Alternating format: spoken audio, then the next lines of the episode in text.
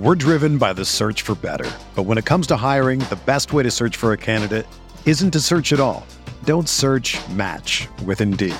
Indeed is your matching and hiring platform with over 350 million global monthly visitors, according to Indeed data, and a matching engine that helps you find quality candidates fast. Ditch the busy work. Use Indeed for scheduling, screening, and messaging so you can connect with candidates faster. Leveraging over 140 million qualifications and preferences every day, Indeed's matching engine is constantly learning from your preferences, so the more you use Indeed, the better it gets.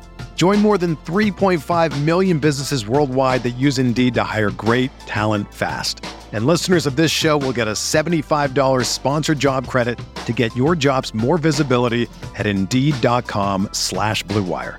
Just go to Indeed.com slash BlueWire right now and support our show by saying that you heard about Indeed on this podcast. That's Indeed.com slash BlueWire. Terms and conditions apply. Need to hire? You need Indeed.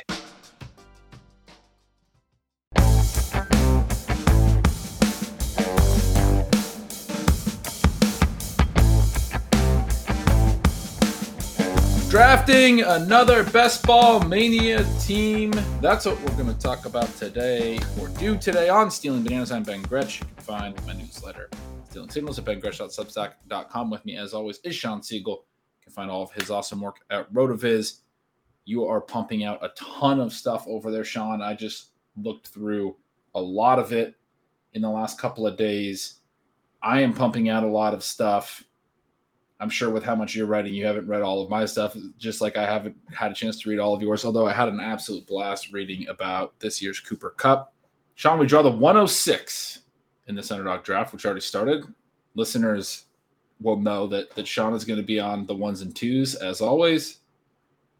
I've had a couple people refer to it as your strategy to filibuster, which is the perfect way to describe your uh your your pick your your analysis strategy that leaves about five seconds on the clock Mm-hmm, mm-hmm. i'm very excited for that we have so much fun here how are you doing Awesome. Awesome. We got the draft starting in 10 seconds. You mentioned the articles we've been writing just before we got on to record here. You got your piece out on preseason week two. That will be a blast. I had a lot of fun writing my bold predictions after preseason week one. We've been enjoy watching those games. I just had the second part of that 2022 Cooper Kupp Deebo Samuel article out today, looking at who is going to be Deebo. And that part of it was also fun. Obviously, talking there a little bit about how unusual both of those seasons were. We don't expect players to be at that level from the draft slots that they were. but this is why you're year. so fun because even though like so fun to read because even though i mean I, I i did a whole offseason stealing signals or whatever preseason stealing signals for week two in part because of your bold predictions after week one because it's it's just fun and that's what we should be doing anyway and that's what you're doing with these articles as well like yeah okay they're not gonna we're not gonna have another cooper kupp and deebo samuel but if we do it's probably gonna be the guy that you name I hope, I hope. And we're to get into some of that today, but then we are disappointed here. And I'm going to use the next 15 seconds and then give you one second to make a pick. but the receivers did go off. We're looking at Austin Ekeler here at the 106. Yeah, I'm pretty comfortable taking Ekeler, I guess, unless you want to go for a receiver to start. It's all right to get. I, I've, I've definitely come around on Ekeler in this spot when the other when the top five goes as you'd expect. I mean, Isaiah Spiller now looks buried. Joshua Kelley and Larry Rountree aren't good. They both played over Spiller in preseason week two. Neither of them ran well. They combined for like 29 yards on nine carries or something.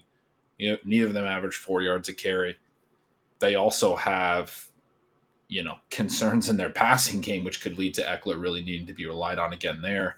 We're sort of trending toward wait, Austin Ekeler is going to have another monster monster season. Yeah, I have some Derrick Henry at the turns this year, but obviously we're not quite to that point. You can get him a little bit less expensively. I think that in a lot of ways he's a better fit for a half PPR contest. But when we're looking at a back who could have a three touchdown game in week 17, you know, it's not just upside for the season when we're thinking about these tournaments, it's weekly upside. Austin Ekeler, a huge talent. I do think that they're going to find a way to lighten the load for him this year. But as you mentioned, it's going to be a little bit more difficult if they don't have that like legit number two guy. And Spiller probably isn't there yet. You hear some mixed reports about his camp. I don't think that he's, you know, doing extremely poorly by any stretch, but he's not ready to uh, really force, not even necessarily a committee, but kind of be the the 40% or 35% back that means that in any given game, especially with as many points as we expect the Chargers to score, I mean, Ekeler just has that crazy, crazy upside. And that's what we're looking for. Also, Ben, you and I have talked a little bit about how, I mean, the Chargers aren't the easiest team to play for a team that we expect to score a bunch of points. And so, as opposed to having to draft the receivers really early, I mean, we just get one of the best running backs in football. Yeah, it's really nice actually to get a little exposure to them in spots like that. It's it's a very convenient tiebreaker when you're drafting a lot of teams. We have all three of the next tier of receivers have gone by the 112 Diggs, Adams, and Lamb. Derrick Henry does go with the 111, one pick after Cook. Saquon Barkley, who you mentioned, goes to the 201. Najee Harris has gone here at the 202 and 203. We have Deebo Samuel and Joe Mixon off the board. We're a couple picks away. My top receiver surprise is AJ Brown. Haven't seen a tight end go yet. And now Leonard Fournette goes. Sean, would you take Travis Kelce at the 207? I think you'd have to, right? I've mentioned on a number of our shows that I'm selling him at the price and I like Andrews and Pitts. But if you were to make it all the way to us at the 207, that would be pretty exciting. We watched the Chiefs just score absolutely at will on the Commanders, basically without any of their main guys. So, I mean, Patrick Mahomes is going to take the league apart again this season. So Kelce does go. DeAndre Swift was the backup plan. He goes at 206. I'm looking at Javonte Williams, AJ Brown types, unless you want to go to like T. Higgins. What are you thinking? Yeah, I think that Williams, Brown, and Higgins are the guys here. Higgins always kind of fun because there are some week 17 elements. Who's your preference? Uh, Higgins is fine if that's what you want to do. I've taken more of him myself. We got to get back to the filibustering. Oh no, Sean. so, I kind of gave a, a two-sided answer there with with five seconds. Sean went down to get to Higgins, that didn't get back to Williams in time, and we got auto drafted Aaron Jones in the second round. Javonte Williams. But then this is going to be perfect, right? We got a, a, little bit of a hedge against ourselves here. Aaron Jones. I mean, you get that yeah, you get that one pick ADP value. I mean, if you're going to get the 18th overall pick at the 19th selection, I mean, that's the key to winning the whole thing, right? We uh, we have two running backs here who could score a lot of points. Aaron Jones was the key to our postseason strategy last year. And the reason, Ben, that he's going so early, despite the presence of AJ Dillon, another back that the Packers are really talking up, another back who may be among the top 10 in football, is that Aaron Jones has that receiving upside. Again, that plays up a little bit more probably in full PPR formats, but a three touchdown game within the context of that Green Bay Packers offense, that's something else that we wouldn't be surprised at all to see in week 17. Mike Evans, Tyreek Hill, Ezekiel Elliott at the turn. AJ Brown does go at 303. Once again, we're two picks away. T. Higgins still there. I'm DJ Moore over Mike Williams. You've put uh, Mike Williams in. Oh, we have the Ekeler bet. So you're thinking Chargers. DJ Moore goes. Higgins sits there at 305. He makes it all the way back to us. Now I'm so mad that we didn't take Javonte because this team would be so fantastic. Sean, is this your first share to uh, of Aaron Jones? It is number no, number one share. So I think it's my first share as well. I have not drafted him yet either. I mean, maybe we are just too out on him, and and Ekeler Jones is actually a pair of guys that we don't draft a ton starting off with Higgins as our wide receiver one in the third is actually very exciting. We also could have considered Andrews maybe in the second round. You know, Kelce had almost made it to us. You hope sometimes to see Pitts come back in the third. Obviously, he had the long cut, uh, long reception in preseason week two. Those days might be gone. He did go in the second round.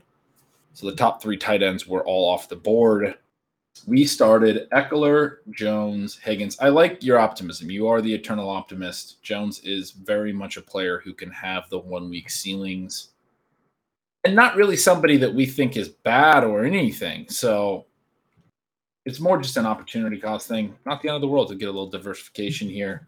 It's tough. He's a 28 year old back. He has the efficiency we like. He has the receiving profile we like, but there are reasons to not necessarily be on Aaron Jones in the middle of the second round, which is, you know, the, the price is what ends up being the issue for if anyone's wondering why haven't we drafted a lot of him, it's just it's purely price related. It is, but I don't think that you can necessarily go wrong by taking the best talents in the NFL. And he does stand out as having really confirmed his talent level compared to some of the backs and some of the other players who are in that range on the expectation of getting a little bit more volume. I like to have some shares of players like that. I mean, hmm. you can play that through AJ Dillon less expensively, but it's still really expensive to draft Dillon. So from that perspective, you might as well get a share of Aaron Jones early on there. That's definitely not going to hurt us. And it could even introduce some sort of weekly floor and balance to this team. I really like our chances of of making it through with this roster, even just three players in. Then we're now two picks away some names in the queue, and not necessarily in the order that we're going to draft them. Although, if I'm not faster at the wheel, it may be the order: Mar- Marquise Brown, Breece Hall, Jerry Jeudy, Diontae Johnson. Yeah, I'm pretty excited about all. My pick would be Diontae. I'm I got very excited about his preseason week two. Four targets, only had two catches, but they went a little bit more downfield. I think he had like 33 yards on those two. He had two more catches called back by penalty. One was a TD. Six targets and a half. Looked like both quarterbacks primary number one option. No concerns with his target profile. I do really like Marquise Brown as well. understand that. Uh, Breece Hall, I could see as well, but we already started with two running backs, so probably, and he does go actually Hall. So we're looking at the re, the receivers. 0.5 PPR. Maybe maybe Johnson's not as strong of a play as Marquise. What what you you can definitely make break the tie here. Well, I was gonna say, what do you think about Jeudy? This is a spot I haven't gotten him a lot. I am high on him. We could risk Diontae Johnson coming back through. Mean, he probably doesn't make it. Let's go for our guy there. We've been talking about him, how we think that he could be this year's Cooper Kupp. Now, anyone who is looking for spoilers, he's not the player that I selected in my article. It's not the exact same thesis, but as you mentioned Diontae Johnson getting open, looking great. And Ben, it seems a little bit strange to me. The price on Johnson continues to fade, or at least not rise, even though, I mean, Kenny Pickett has been, uh, you know, he got this slow start to training camp, and I think that everybody soured on him. And the prices are not adjusting for the fact that he looks pretty good. Will probably take over the offense a month in, and the Steelers' offense is actually going to be better than it was last year. Yeah, I love that. I I was definitely comfortable with you going Jeudy there. Uh, we got to get back. Ever since I called you on the filibuster thing, we're a little out of sync. Uh, and, and, for anyone who's listening and going and still wondering how we got auto drafted, we had just gotten started. We fire up our our recording sort of as a draft starting. Sean wasn't using the queue quite yet, which you know happens in the first couple rounds. So Aaron Jones was just the best in best available Again, but the one has I mean, has since ha- what's that? you you have since had plenty of people in the queue every pick so to make sure that we don't wind up with another one. This is a fun team so far. I'm I'm totally content with the the Aaron Jones pick. We get Higgins and Diontae. I think that's a really fun one-two punch for a. I don't know what the names are for the the strategies anymore, but double anchor build. I don't know what what do you call it? Yeah, double anchor and Bjorn Ian Barnett has a great article out on how to maximize your underdog win rates when you do do that double anchor start using our underdog tools. Then we have 20 seconds, and Juju has made it to us here at the 54. His ADP is 48 overall. We were talking about him being another guy who could really surprise this year with the upgraded quarterback. I'm comfortable there. I would also go to Dobbins, so you have in our queue if you want to go there and make it a hyper fragile. Let's go, Juju. So we take him. I the kind of funny thing with Dobbins, and then I'd be interested to hear if if you've had any of these similar experiences. He's the player that I talk about the most of any player this season. I do have some anxiety related to that because obviously, if you miss on your highest profile players, it is going to hurt your return for the season. I think we had the news today, which I think was expected all along, but I do see people continue to draft Gus Edwards. But he he goes on uh, the list, right? So he's going to miss the first month of the year. But since Dobbins slides all the time, I find myself really daring ADP in a lot of these drafts. And when I go through and look at my exposures, I find out that my roster percentage isn't quite as high as I might have expected, but I do I do have quite a bit. Ben, do you have a player that you have ranked way above ADP, and yet because of that, you really push it in drafts and actually are not getting him as much as you had expected? Oh, I probably have multiple players like that that I would. Diontae is one that I, I feel like I'm very high on and not getting enough of. And so I'm, I'm really glad to get him here. I haven't got as much Amon-Ra St. Brown as I want to get, and I, I do really like him. I still think he's the best after Waddle year two breakout profile. I I, I am pretty excited about him. I understand the optimism for Bateman. I understand the optimism for Elijah Moore. Probably more so from Moore, but I mean, I just I'm getting excited about Amon Ra. Probably too much. There's got to be several more. A lot of my drafts have looked similar so far this year as well.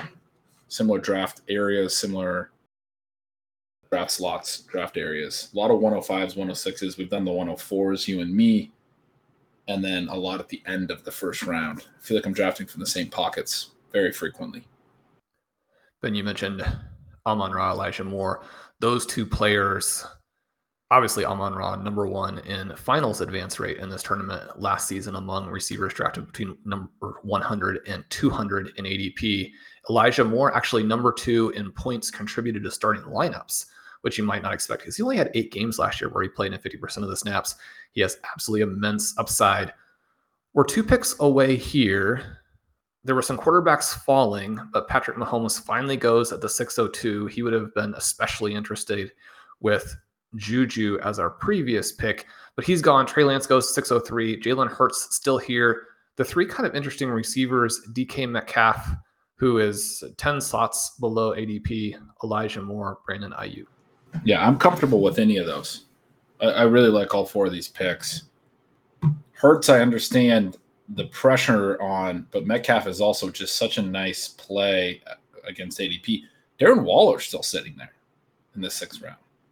And that would be a way to go as well. We didn't take, I mean, one of the elite tight ends in the first couple of rounds. We almost got Kelce. Obviously, we would have been looking at Pitts. Is, is that the direction you want to go? I, I'm very comfortable with Waller, Metcalf, Moore or Aiyuk, as you said. I mean, I think they're all very strong picks at this range.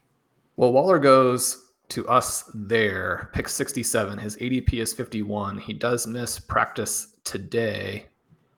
And right behind the Waller pick, Metcalf and Elijah Moore do go. They were both good values at that point. So, an interesting dynamic there where you had players that you like and they're, uh, you know, at good prices, which we're always talking about being price conscious, we had we had our options there for sure.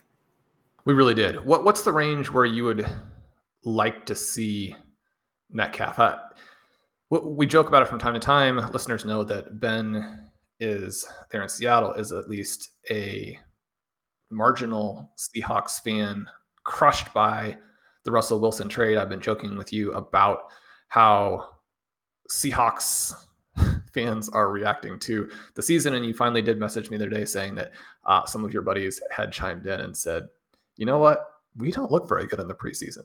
Yeah. Prior to that, I said, you, you asked me what people were talking about. I said, they're not talking about it. it seems like no one cares. The Mariners are the talk of the town in Seattle. At least they're exciting now. But I did afterward after the uh, second preseason game did get some notes that yeah just kind of look bad. yeah, we're going to be in for a fun season out here for the people who aren't as connected and are, you know, kind of expect our team to be good because the Seahawks have been pretty good for a while, obviously. So then flying back around and the top two guys here, Joe Burrow, DeVonta Smith. I love Smith, want to get more of him. He's one of those target guys to try and get the exposure up. But we have Higgins and Burrow as a couple spots below ADP. Those give us a chance to get our first QB in the window. Both of them are good picks. Another classic Sean filibuster on the board. We, we gave in a full eight seconds there. He only takes three of them and doesn't make the pick. But I select Joe Burrow. so. Well, last time I tried to talk through the pick with eight seconds, I, it took me 20, which was the problem. last time I gave you eight seconds, you named all three guys as possibilities, and then I did blow it. So, but uh, you know, the the team is. I mean, this is this is looking like the dream draft. Then we have Joe Burrow to go with T. Higgins. Good values on both of those guys. They're both below ADP. We have the double anchor start with Austin Ekeler and Aaron Jones. Again, I would mention Bjorn's article if you want to figure out how to take double anchor and then turn it into a dominant approach as opposed to merely kind of playing along and, and painting by numbers or letters or whatever the phrase is there. We have Darren Waller more than around below ADP. Also a good ADP value on Juju Smith-Schuster. We've taken a couple of players where uh, you know drafters are maybe a little bit skeptical or are concerned because there are some injury things in play. But I think at these prices, Juju and Darren Waller are very good risks. I haven't seen anything to indicate that it's much more than the teams trying to make sure very important players are ready for week one. Yeah, that's sort of my read on that as well.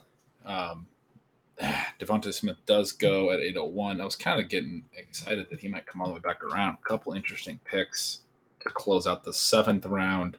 We have in our queue one player from each position Rhamondre Stevenson, Tom Brady, Skyy Moore. You've added TJ Hockenson, who you keep trying to get our exposure up to. Hockenson is another guy where I actually don't have quite as much as I was looking for. His ADP at 92 is flagrantly absurd. You can check that out in the stealing signals tool. You can see how his route profile compares to the guys who are going many rounds earlier. But he is so inexpensive that I find myself just passing on him because if I don't pass, then you end up with like 70, 80%, which obviously you don't want. Uh, is he someone you feel comfortable with here? We're driven by the search for better. But when it comes to hiring, the best way to search for a candidate isn't to search at all. Don't search match with Indeed.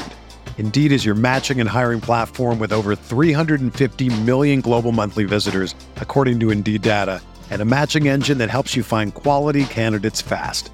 Ditch the busy work. Use Indeed for scheduling, screening, and messaging so you can connect with candidates faster.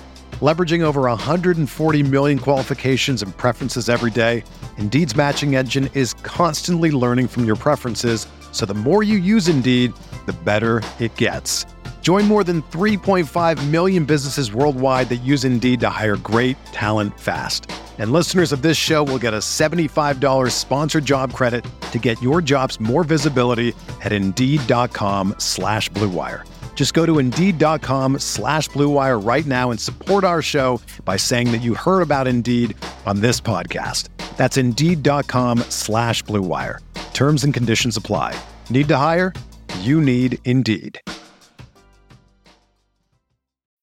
When you need mealtime inspiration, it's worth shopping Kroger, where you'll find over 30,000 mouthwatering choices that excite your inner foodie. And no matter what tasty choice you make, you'll enjoy our everyday low prices, plus extra ways to save, like digital coupons worth over $600 each week. You can also save up to $1 off per gallon at the pump with fuel points. More savings and more inspiring flavors make shopping Kroger worth it every time. Kroger, fresh for everyone. Fuel restrictions apply. We can close up tight end early. I'm I like that strategy in best ball. Certainly, there's a little bit of concern with Waller's health, as you noted. I think with Waller, we have certainly a lot of upside down the stretch, but at least some question marks about how healthy he's going to be early. If you know he he's got to do something for us this year, so if he does, you'd think that's more take you know weighted towards the middle to the later part of the year. But it might make sense to then have another strong tight end on the roster to help carry us for a little while. Drafter ahead of us times out and takes Rhamondre Stevenson, who was our top running back option. Rashaad Penny has gone. Several running backs have gone. I think it's Hockenson pretty clearly, unless you want to go Treylon Burks, but I think we can try to push that. Yeah, I think he might come back around. I mean, he, he made a good play in the, some of the joint practices last week, but then immediately got hurt. So that was unfortunate. I do think he played some in the preseason game, but the notes were that he was that. Yeah, people were concerned that he was playing uh, in the fourth quarter. He also played in the first half. He had a his first target came, I think, in the second quarter. The way I saw the Titan stuff was just that they were rotating, like they're just doing it differently than other teams, where a lot of other teams are playing their first teamers and their second teamers and their third teamers, and I think people are trying to fit that into what the Titans are doing. But the Titans used, I mean, Burks ran with the ones a decent amount. He also played into the fourth quarter. Uh, Hassan Haskins was buried behind Julius Chestnut, or that was the story after preseason week one. He came in second behind Dontrell Hilliard in this one. Then Chestnut played. Then Haskins came in some more. So you had some of the same type of thing at running back where they were more just like this is the amount of reps we want to get guys, but we want to get them reps with different teammates and different looks and rotate, give everyone an option or you know an opportunity in different parts of the game. I wasn't particularly concerned about seeing him in the fourth quarter the way that I saw that game unfold for them. I was certainly watching for it, having heard the negative, you know, immediate responses about Burks playing in the fourth. But on my watch back, I, I wasn't concerned. Yeah, and another name who got a little bit of that same treatment, and also there was some concern about Albert O playing for a huge chunk of that Broncos game. I mean, these are some guys who you know haven't played a ton. I, I just think teams you got to balance that risk reward, but it is helpful to to play a little bit. You mentioned Hassan Haskins; he's looked good as a pass catcher in both of those games. I think that's the bigger story than exactly where he's playing in the rotation. Because if that dude at 228 can catch passes He's got a ton of handcuff upside. Burks does come back to us, a player we could take a little bit early. Derek Carr, I like with Waller, especially. That's the reason I didn't push for Tom Brady. But I mean, we, we've kind of set this up to take Burks. Yep. I think Burks is the move here.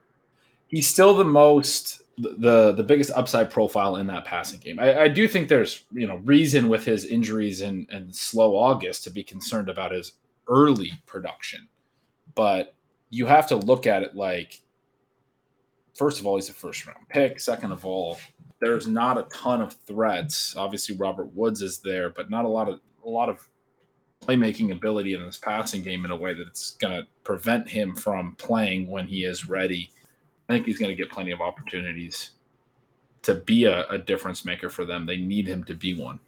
So where are we at, Sean? Let's let's do a quick recap as we are finishing the ninth round. We have Joe Burrow.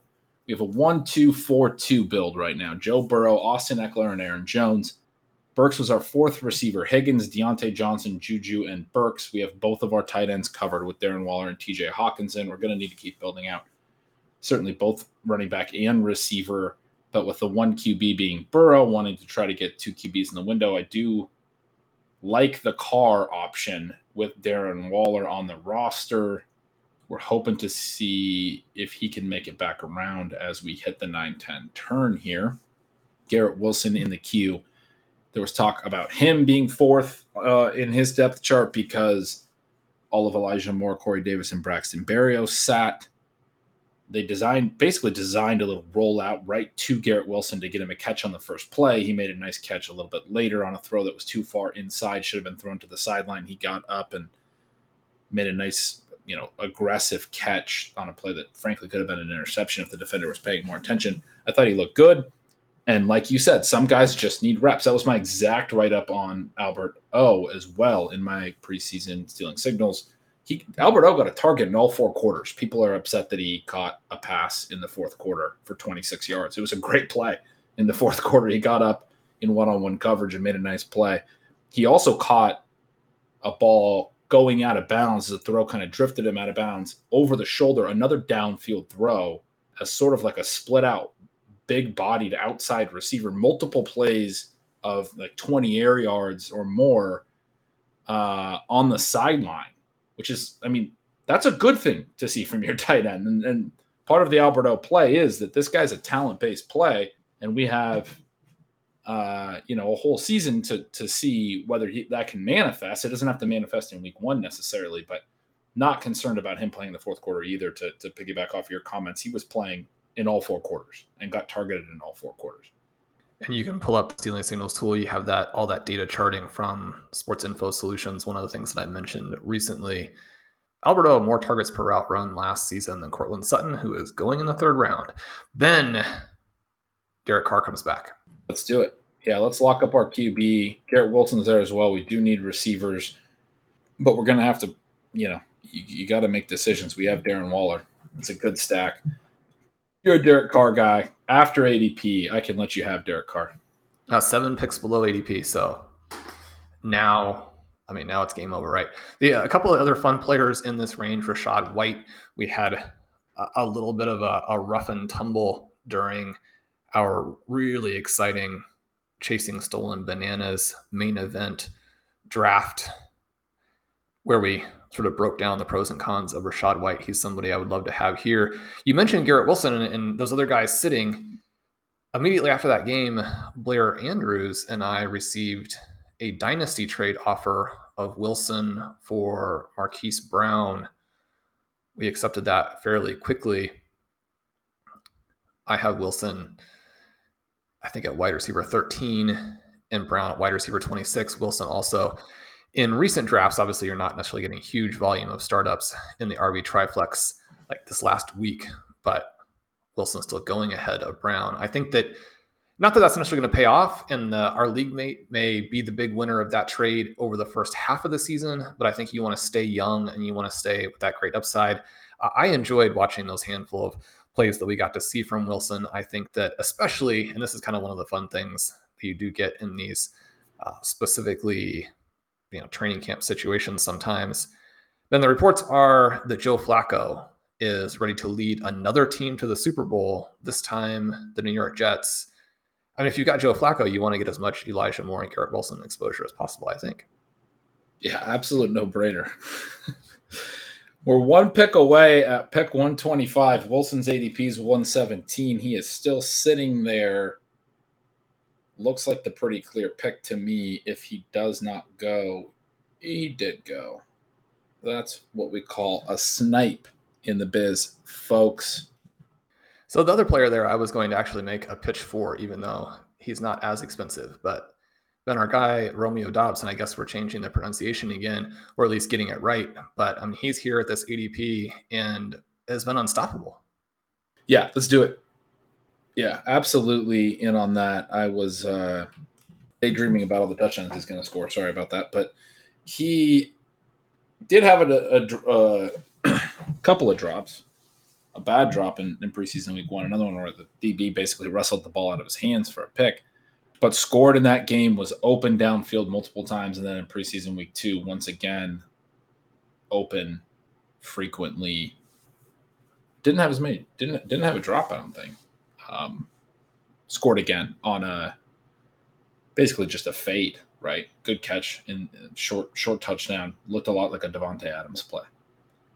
It did. And one of the things when we were writing up all of our draft Romeo Doubs as a discount discounted, basically any player. I mean, just if you don't get who you want, draft Doubs. Uh, his GPS times at the Senior Bowl were extremely impressive, much more athletic, I think, than people were giving him credit for. It's crazy to think that a player drafted where he was drafted and a small school prospect like that goes to the NFL, and then that dude is open the minute he steps on the field. I mean, he's just he's open every play. Yes. Yeah, I mean, I'm continuing to just be very, very excited about him trying to get calibrated with it, like week 17 correlation, all that. So I've, I've been drafting a lot over the last week, mostly all on FFPC, main events. So we have the Raider stack. We have the Bengals stack. Isaiah McKenzie just went. We don't have any Bills or 49ers. Probably get a little bit more correlation into our roster. Yeah. It definitely if if it plays that way for us. We've got some guys who are going to be pretty good fits and at pretty good prices coming up here.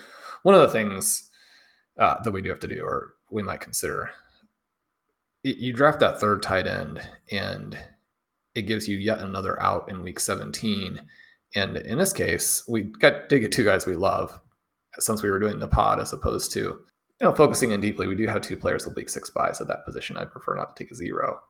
So that's something else we can look at. But White is here at 126. I mean, we're at the pick 139. His ADP 126. Easy. Easy. Okay. Easy pick for me there. Yeah. I mean, that's the the Bucs led the NFL in high value touches. My fun stat about receiving and, and touchdown scoring potential for running backs. Led the league by a good margin last year. I think it was about the same margin as from second place to like ninth place in that stat. You'd expect them to be high again because you're talking about Tom Brady being there, throwing to the running backs, probably going to carry over. You're talking about an offense that's going to score points. Those green zone touches going to be there in this offense. Leonard Fournette came in overweight, did not look explosive at all in the preseason. They gave him a lot of work. Kind of weird for a veteran. It was almost like we want to make sure you can handle some work. I, I don't know. I was wondering who their 300 pound, like seventh round or undrafted free agent running back was that they were trying to get some snaps in there. And then I discovered it was Leonard Fournette. It was Leonard Fournette. it wasn't promising. I'm, I noted I'm, you know, the, the role's fantastic for Fournette too, but I'm out just on talent and efficiency concerns on him, which makes it even more fun to make bets on Rachaad White. We are now at a 235 2 build. You have Albert out at the top of the queue. We were just talking about still being kind of excited about him. We also have Wan'Dale Robinson in the queue. Unfortunately, even with the like main starting receivers for the Giants not playing, he was used a lot like Rondale Moore last year. He caught three passes right by the line of scrimmage. They were throwing downfield to Collin Johnson and what is it, David Sills. We're back on the clock. What are you thinking? Albert O goes one pick ahead of us. Maybe Michael Carter for our fourth running back. Feels like the sort of the best player in the queue right now. That would be a way to play it. We will have probably some other running back options. Russell Gage is way below ADP, and because he's sitting okay. out, uh, Go do we it. like that at all? Sure. Yeah. We took uh, Rachaad White. Now we got a little Tampa Bay. I don't know correlation. Fournette gets hurt. The pass catchers get hurt. Rachaad White and Russell Gage are the guys you need from Tampa Bay.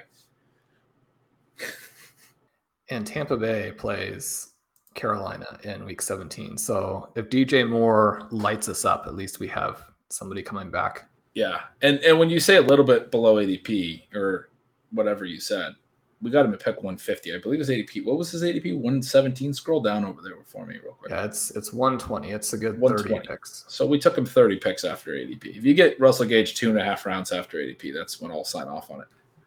And we've been skeptics, right? And especially you add Julio Jones to the equation, and Julio Jones uh, really takes out both Mike Evans and Russell Gage in terms of anywhere close to they were being drafted. But Russell Gage was supposedly having a fantastic camp before Tom Brady leaves, before he has the injury that he's now sitting out to protect himself from. You know, at pick 150, it's a very different story than in round six, round seven, round eight, where he was going a month ago. Yeah, and it seems like I, I, don't love him necessarily down the stretch. He could still, you know, make some plays and have some splash weeks, but I think if they're fully healthy, he's probably their fourth receiver, right? But he's a fourth receiver in a good passing game. It does seem like if Godwin comes on slow at all, we could at least get a good first month out of Gage a little bit. And again, at, at pick 150, I'm willing to have this conversation. I was not necessarily willing to have this conversation when Gage was going, like you said, in the single digit rounds for a long time when we have Treylon Burks and we're concerned about the start, when we have Romeo Doubs and we like him, but Aaron Rodgers is saying, I'd like to see Sammy Watkins and Randall Cobb start. Although he's also said, you know, Doubs is going to be relied on to play based on how well he's done in camp. Gage's, you know, potential first month gets us off to could could help get us off to a good start. Definitely could. You like to have a little bit of that balance. I mentioned in one of my recent articles about a broken rules draft where I went in and, and did break all the rules and was still trying to put together, obviously, a good team. One of the things you are looking to do is at least balance rookie and veteran upside in the late rounds of wide receiver a little bit because you don't have that optionality to, to replace your losers in best ball like you have in redraft. Obviously, in our main event, Ben, we selected a lot of rookies because you can replace them if they don't do what you need to do and you're expecting to churn your roster at least to an extent. I don't want to get too far ahead of ourselves here, but we're now two selections away and Michael Carter is still there. This is another guy where we could benefit a little bit from the team having a disappointing preseason game and just the, the overall narrative around the team not being that positive or optimistic right now. Yeah, and he made it all the way back. Love it. Smash that draft button if you ask me another guy we get here 17 picks after ADP at a, at a really nice discount. I mean, obviously, in these later rounds, you're going to get some some pretty wild variations, but Michael Carter in the 14th round as our RB4. And again, you talk about fit. We had Rachaad White. Rachaad White might have a little bit of a standalone role if Leonard Fournette, you know, can't get through a full game. But there's a possibility he's he's more of a pure handcuff. Carter, I think, looks likely to have some standalone value in addition to you know some potential handcuff upside if something were to happen to Breece Hall like to get that texture to the running back room in the later rounds. We obviously started with two early studs, so we don't need too much additional, you know, standalone value, if you will. But Ekeler, Aaron Jones, Rachaad White, and Michael Carter now. It's a really nice build. And, and White and Carter both at least 10 picks after ADP. Knowing we had those two sort of anchor running backs, waiting for the right opportunities to build out the running back room definitely fell nicely to us.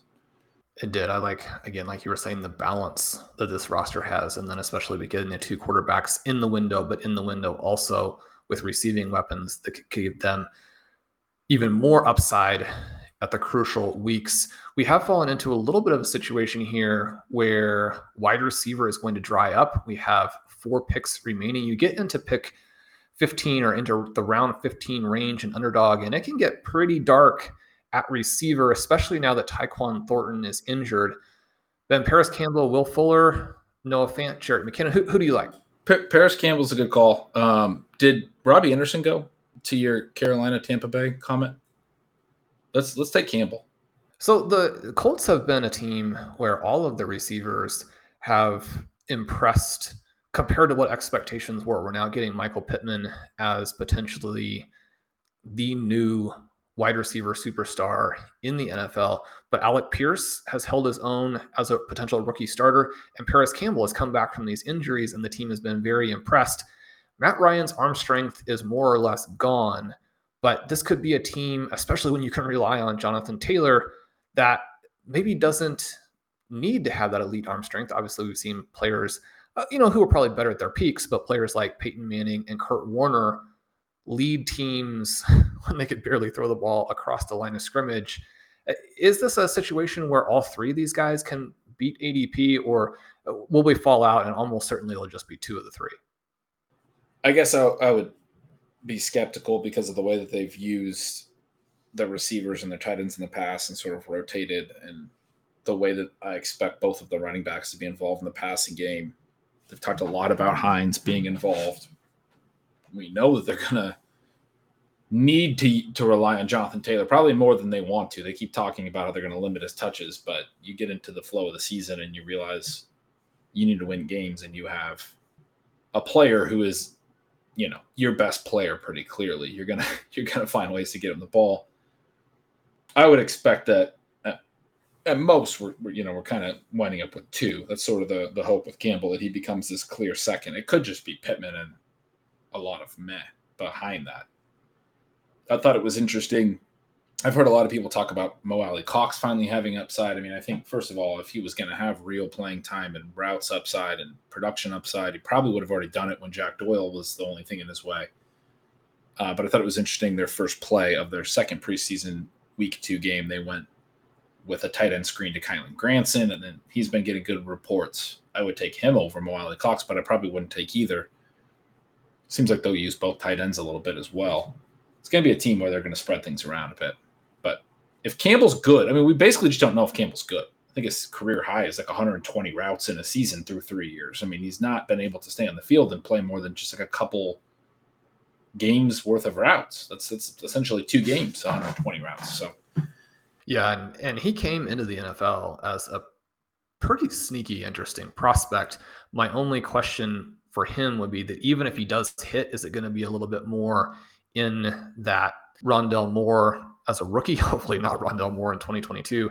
That Wan'Dale Robinson type of role that you mentioned, does that really work in a half PPR even late? Now that part of it is tricky, but there's some opportunity there, and he's a very, very good athlete.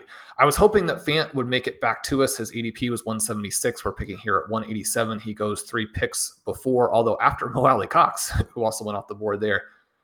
We got a lot of players with ADPs now in the 200s that we're looking at. I guess I'm still pretty optimistic about David Bell, and we might want uh, the balance here between a receiver or a running back is is tricky.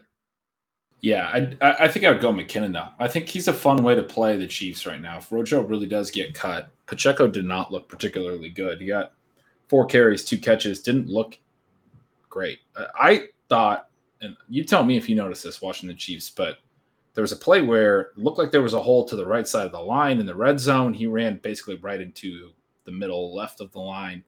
And Mahomes started pointing a little bit. I don't know what he was pointing at, but I think he was saying that's where the hole was. um, kind of indicating that that Pacheco didn't make a very good read and just ran right into the line. McKinnon had an explosive play in the passing game on the sideline on his only touch. It could have been um, you know, we didn't see a lot from McKinnon, but he came in second after CEH. If CEH is not good, which is a, a concern, if Pacheco's concerns in with real production at Rutgers are not just because everything at Rutgers sucked, but he can't really manifest his size and speed, which does show up in the early offseason and people talk all about, but that's because, you know, you don't even have pads on necessarily. I mean, we might be heading right for a scenario where this three, if, if Rojo gets cut, where there's a three back situation and McKinnon is the clear best fit for what they want to do, like they they realized sort of in the playoffs last year. And from week 18 to week 21, McKinnon averaged 16 points per game. And that play that you mentioned, where he picks up that third down along the sidelines and is off to the races, that was exactly what he did through that stretch. It was the first time, you know, really since they lost Kareem Hunt and Damien Williams did have a stretch there uh, in one of their playoff runs as well. But th- they looked like they actually had a running back who could make plays.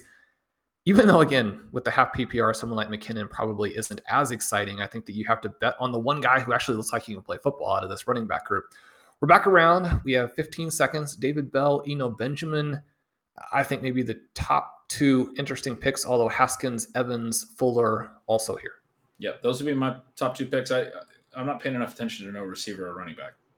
Receiver. I, I would I would have went Eno in a vacuum, but David Bell is the pick. Makes sense because we did need another receiver, right? Where are we at numbers wise? We got up to eight there, and we took the and with the RB RB start, I do like to get up to eight. I'm okay now just taking the zero in that week six situation for the tight end. I mean, you don't want to draft a position just to just to draft it. The number of points there don't balance out for you know, getting rid of a, a, roster spot. Although I do have to say at this point that if we don't like anybody else that we could pick, I wouldn't be against selecting Isaiah Likely with our 18th round selection. Yep, that is an option. There's a lot of running backs still here. We have five right now. Yes, we have five. The guys in the queue for the listeners are Eno Benjamin, Ernest Johnson, Hassan Haskins, Chris Evans, Ameer Abdullah. I, I was just looking at this because I mean, I don't think that these guys are the same athleticism level they were, but Chris Evans is like a, a 98th percentile guy in a lot of the athletic elements. Ameer Abdullah came in, I believe, as a 98th percentile player in both explosion and agility. You say that was a long time ago, but one of the things that is kind of interesting, and one of the reasons why I've been drafting a lot of Raheem Mostert, is that you know probably all listeners know that he had the top two times on field with the ball in his hands in 2020. Then he has the injuries last year. But in the Dolphins practices, even though they have Tyreek Hill and Jalen Waddle, Mostert has had the top times on a lot of the days. He appears to have his burst back. Ameer Abdullah, uh, at this point, appears to have really distanced himself from the rest of their backs in terms of that receiving role. Again, you're looking at the fit in this format. Eno Benjamin's still there as we get to the on the clock in round 18. Yeah, and he's an easy pick for me at this point. Ernest Johnson looked good in the preseason. You just had those other note, positive notes about some other backs, but Eno got the start, played the first six snaps, got three carries, only came out after back-to-back carries, and then Darrel Williams subbed in. Pretty much to me confirmed what we've been hearing that he's sort of the number two. And again, the offseason reports were glowing. He hasn't looked that amazing in the preseason games. I think we do have to admit that. Jonathan Ward actually looks good. I mean, Darrel Williams is not the guy that I'm worried about, although just because he's not the guy I'm worried about doesn't mean he won't be the guy who ends up actually being the problem later on. Ward, a little bit more of a size, athleticism kind of guy, has had some good special teams plays. He's someone who was active ahead of Benjamin when they were on the team as young players in the past, again, in part because of that special teams role. But in the last three years, I believe this Kyle Murray, Cliff Kingsbury offense has created 16 games with 20 or more points at the running back position, five from Kenyon Drake, five from James Conner, three from Chase Edmonds, three from David Johnson. Even when it's tricky like this, and their rookie seventh round pick Ingram also looked okay in the preseason game compared to some other guys. So it's, I mean, it's just, it's not clear at all, but you definitely want to have exposure to this backfield. I love that. So we finish up with a two, six, eight, two build. Our quarterbacks were Burrow and Carr. Our running backs, Ekeler, Jones, White, Carter, Jerick McKinnon, and Eno Benjamin. Our receivers, T. Higgins, Diontae Johnson, Juju Smith Schuster, Treylon Burks, Romeo Doubs, Russell Gage, Parris Campbell, David Bell. Not our strongest receiver group. Again, tight ends, Darren Waller and TJ Hockenson. Definitely some possibility we could get some flex action out of tight end we're hoping with these top two running backs that we're getting them in the lineup every week. So there's some possibility that if we hit any of these late round running backs, we're flexing them in 0.5 PPR as well. You've talked about this on some past shows. We're in 0.5 PPR. Maybe we don't need to be quite as dominant at wide receiver.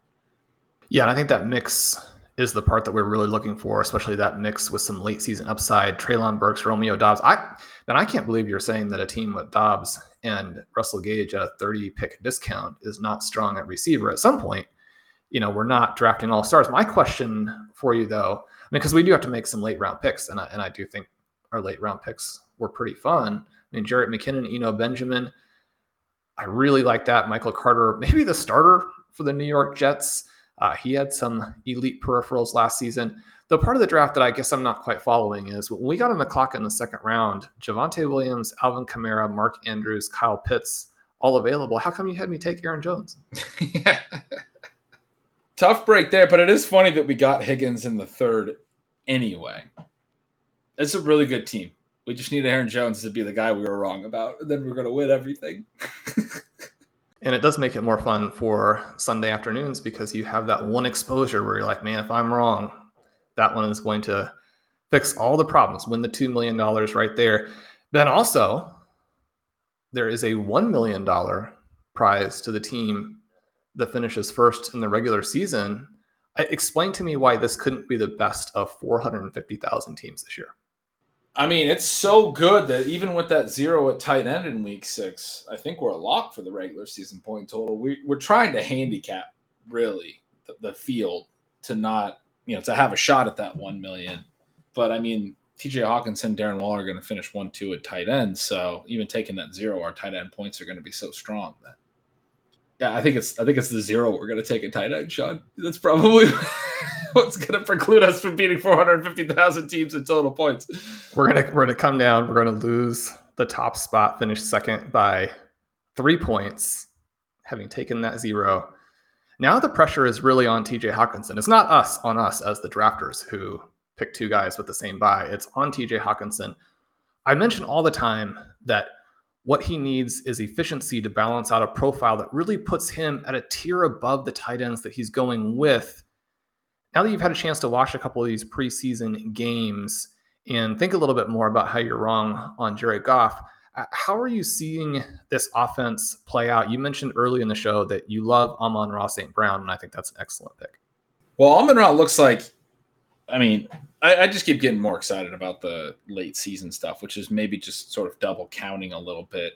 But he looks like, with Jameson Williams likely to be out for a, a long stretch, a guy that can really earn a lot of targets. Some of that is that I am a little more pessimistic than you on Hockenson in terms of the fact that yes, his his profile looks fine, but I mean, you you said it's it's the same profile as guys going ahead of him. It's also the same profile as Pat Freiermuth, mostly. If you look behind him in terms of per route stuff, I I think Hockenson is good, is is going to be solid. I think Amon Ra, you know, just seeing a little bit of him in preseason week one, I got pretty excited. Wide open on those two plays when the Lions went down and scored easily.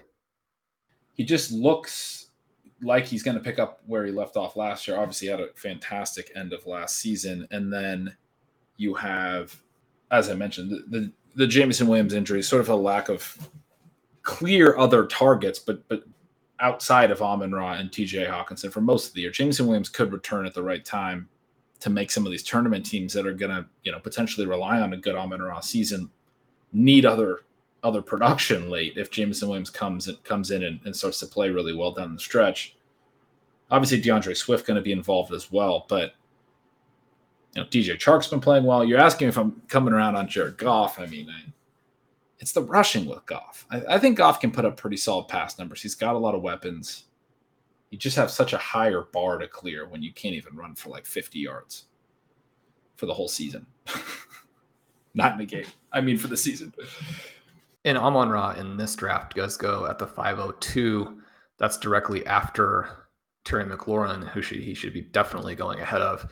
It's behind Jerry Jeudy and Rashod Bateman, two guys I still probably like a little bit more because I think they can maintain more of that volume down the stretch. Although Jeudy will have to play well to do that because there are a lot of options in the Broncos passing game as well. It seems like enthusiasm for Amon Ra has jumped a little bit with the news that Williams probably out until November. And November is starting to get fairly deep into the season. You start to get a little bit worried.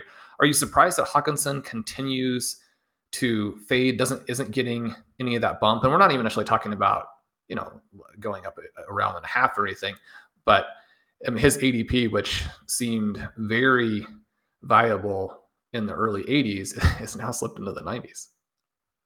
Yeah, I mean, I guess I just don't. I, it, it's a fine price.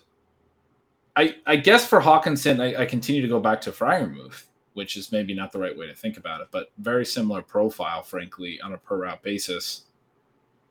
I think Freiermuth going into week two might take a, uh, excuse me, into year two might take a step forward. We wanted that from Hockenson going into year two. We wanted it from him going into year three. Haven't really seen that step forward, that next gear I, am leaning more into the uncertainty later.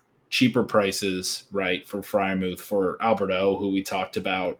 I guess I just don't really know why Hockenson shouldn't be going even later. So it sounds to me like Ben is trying to justify our previous timeout where we ended up with Freiermuth in a recent draft that other than that pick was absolutely perfect. Also, I think maybe our, our dynasty share is trying to, to boost the value there a little bit. One of the reasons that we did take Hockenson there in the eighth is that it was a flat area. Dallas Goedert and Dawson Knox go in the same round. Hunter Hen- Hunter Renfrow and Amari Cooper go a couple picks afterward. Renfrow, interesting again, probably more in full PPR uh, and not somebody that I really wanted on top of Darren Waller. Amari Cooper's price doesn't make any sense. George Pickens goes a few picks later. Tom Brady goes a few picks later. And the reason that we didn't draft him is because we were targeting Derek Carr. We got Carr in the middle of the 10th round. Our next selection after Hockenson was Treylon Burks. A huge range of outcomes there. to give you a little sense of the players he's going with, Marquez Valdes-Scantling went one pick before him. Josh Palmer went one pick after him. It's very possible that those guys pay off, especially in best ball and especially in a specific week. But I mean, it would be pretty disappointing if Burks doesn't end up with a volume profile in the second half of the season that is radically different than those two guys who are more third option types of players. Rondale Moore goes in the ninth round. Tyler Lockett goes in the ninth round. After that, Lockett, one of the most freezing cold players in all of fantasy this year. Ben, we did we did have a couple of little gaffes, but this draft was extremely fun. I like our chances. I like our build. Thanks for doing this. This was great yeah, this is a lot of fun. And we'll be back soon, shifting back or shifting away from the best ball stuff into the main event streets, which will be a lot of fun. We've got to draft a high stakes team, talk through that. Won't be as much filibustering, longer clocks over there. We'll actually get to consider our picks a little bit more. Very, very excited about those teams. Yeah, a lot of great drafting coming up as we hit the height of draft season. As Ben mentioned in the intro, uh, we've both been you know, doing an article or more a day. We've had a lot of fun with that. We appreciate all the great feedback. enjoying these shows. The projecting round one and round two of 2023 are the two most recent shows that came out. We hope you like those. If you haven't checked them out, do so. Subscribe to the feed. You'll get those when they come out. We're following a little bit of an accelerated tempo as we go through draft season here. You won't miss any when you do that. This exercise, always a lot of fun. I think that as we drafted today, about 30% of the tournament still available for Best Ball Mania 3. If you want to draft with us and actually beat us, win the $2 million instead, you can use the code RotoViz when you sign up, get a 100% deposit match up to $100. Please make sure you sign up for Stealing Signals, sign up for Stealing Lines if you haven't done that. Join us over at RotoViz. The coupon code for a 10% discount there is RV Radio 2022. Leave us a rating and review. Jump in with us on the next one of these. We've got a lot of different projects coming. We love you guys. We'll